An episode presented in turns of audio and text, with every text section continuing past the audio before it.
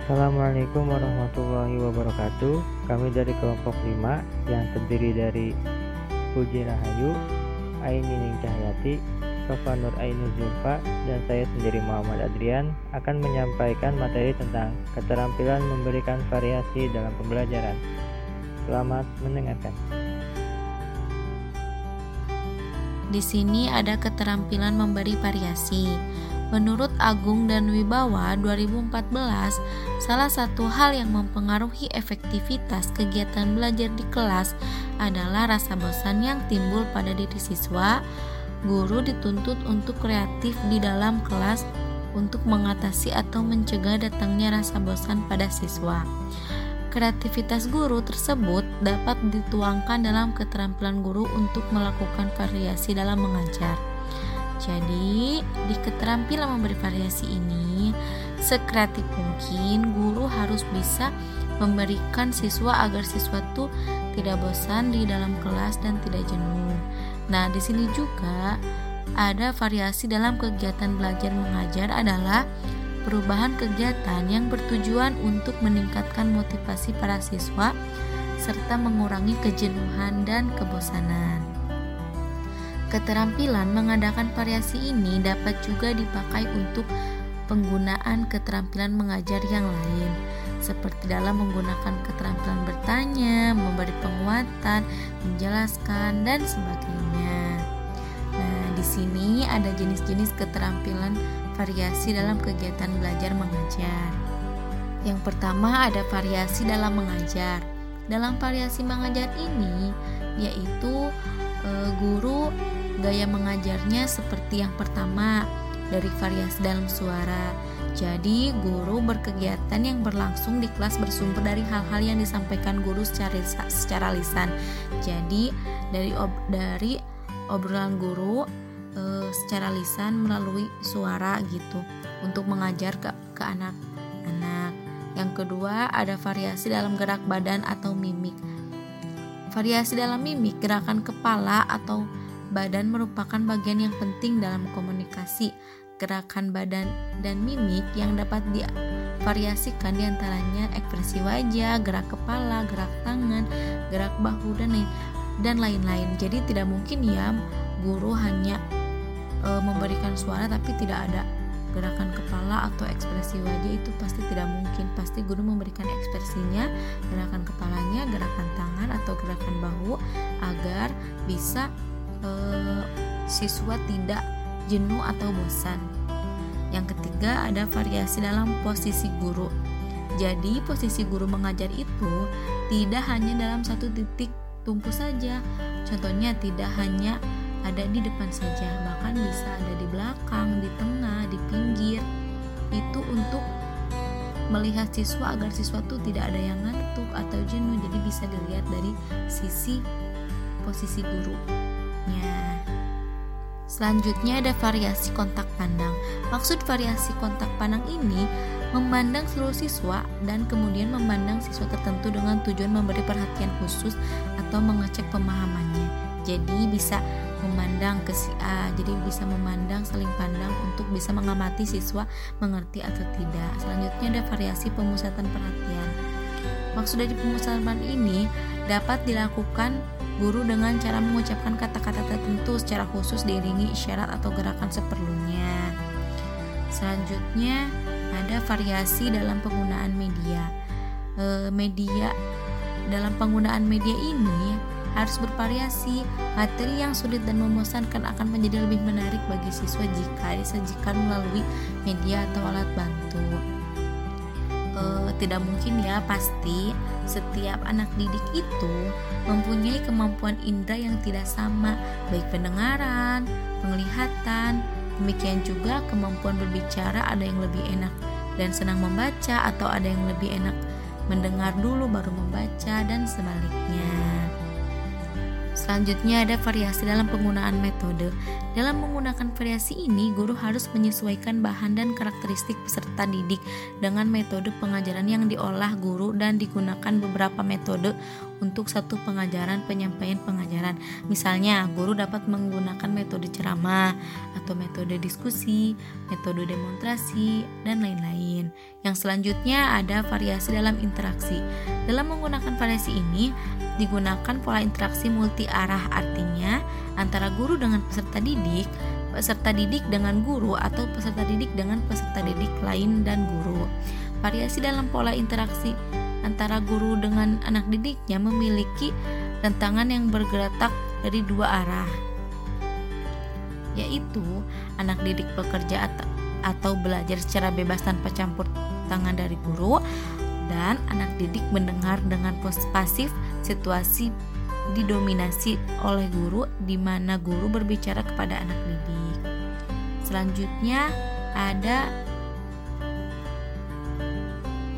selanjutnya ada bisa bertanya, ceramah. Jadi e, untuk jenis-jenis variasi ini guru itu tadi sudah disebutkan ya anak didik bekerja atau belajar secara bebas tanpa campur tangan dari guru terus yang kedua anak didik mendengar dengan pasif situasi didominasi oleh guru di mana guru berbicara kepada anak didik berikutnya saya akan menjelaskan teknik-teknik dalam memberikan variasi seperti yang sudah dijelaskan oleh rekan saya sebelumnya bahwa terdapat beberapa jenis memberikan dalam memberikan sebuah variasi pembelajaran. Nah, dalam mengaplikasikan berbagai jenis tersebut tentu dibutuhkan teknik-teknik di antaranya. Yang pertama, variasi pada waktu melaksanakan proses pembelajaran. Ada beberapa teknik yang dapat dilakukan. Satu, menggunakan variasi suara atau teacher voice. Dalam dalam suatu proses pembelajaran bisa terjadi kurangnya perhatian siswa yang disebabkan oleh beberapa hal, di antaranya suara guru. Jadi guru harus bisa menentukan kapan dia harus bersuara keras, keras atau lantang, dan kapan dia harus bersuara secara lemah. 2. Pemusatan perhatian Memusatkan perhatian siswa pada hal-hal yang dianggap penting dapat dilakukan oleh guru untuk memfokuskan perhatian siswa. Misal dengan mengajak siswa untuk memperhatikan sesuatu bersama-sama melalui kalimat Coba Anda perhatikan dengan sesama bagian ini. 3. Kebisuan guru. Ada kalanya guru dituntut untuk tidak berkata apa-apa. Teknik ini dilakukan manakala siswa dalam keadaan ribut, kemudian cobalah diam sambil menatap mereka satu persatu. Pasti mereka akan diam dengan kebisuan guru dapat menarik perhatian siswa ini. Kemudian, mengadakan kontak pandang atau eye contact. Setiap siswa membutuhkan perhatian dan penghargaan. Guru yang baik akan memberikan perhatian kepada siswa melalui kontak mata yang terus terjaga sehingga dapat menumbuhkan kepercayaan diri dari siswa. Kemudian ada gerak guru atau teacher movement. Gerakan-gerakan guru dalam kelas dapat menjadi daya tarik tersendiri untuk merebut perhatian siswa. Guru yang baik akan terampil mengekspresikan wajah sesuai dengan pesan yang ingin disampaikan gerakan-gerakan guru juga dapat membantu untuk kelancaran berkomunikasi antara guru dan siswa. Yang kedua, variasi dalam menggunakan media dan alat pembelajaran. Nah, dalam variasi ini terbagi menjadi tiga lagi. Ada teknik dalam memberikan media berupa visual seperti gambar, slide, foto, dan lain-lain.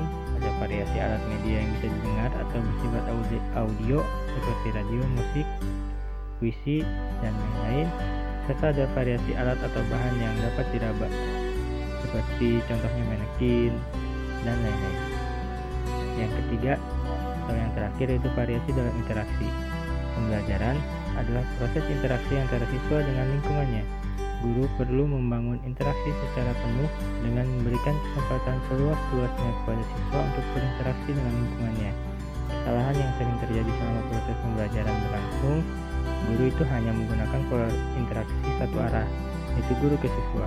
Pola interaksi yang demikian bukan dapat membuat iklim pembelajaran menjadi statis, tapi dapat memasung kreativitas. Oleh sebab itu, guru perlu menggunakan variasi interaksi dua arah, yaitu pola interaksi siswa, guru, dan lingkungannya. Bahkan pola interaksi atau biasa disebut pola interaksi multi arah.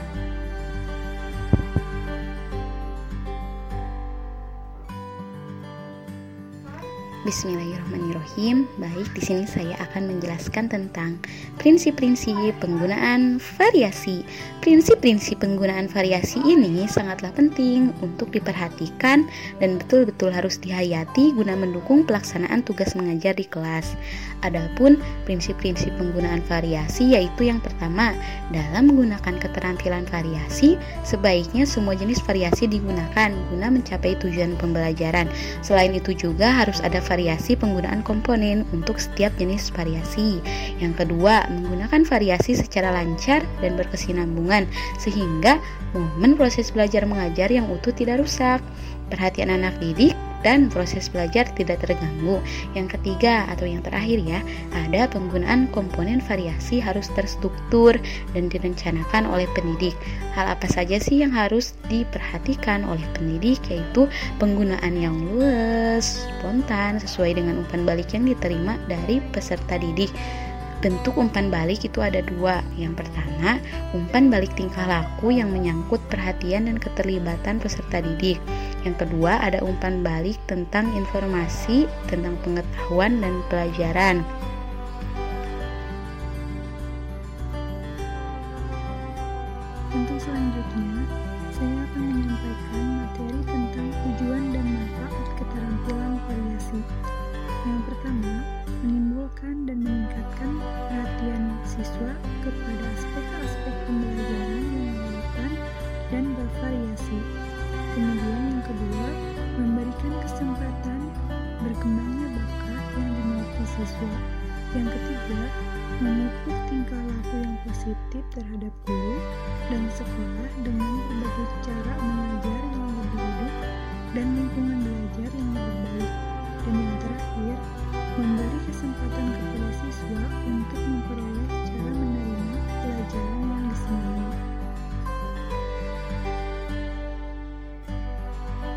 Demikian pemaparan materi dari kelompok kami. Semoga apa yang disampaikan dapat bermanfaat untuk kita semua. Assalamualaikum warahmatullahi wabarakatuh.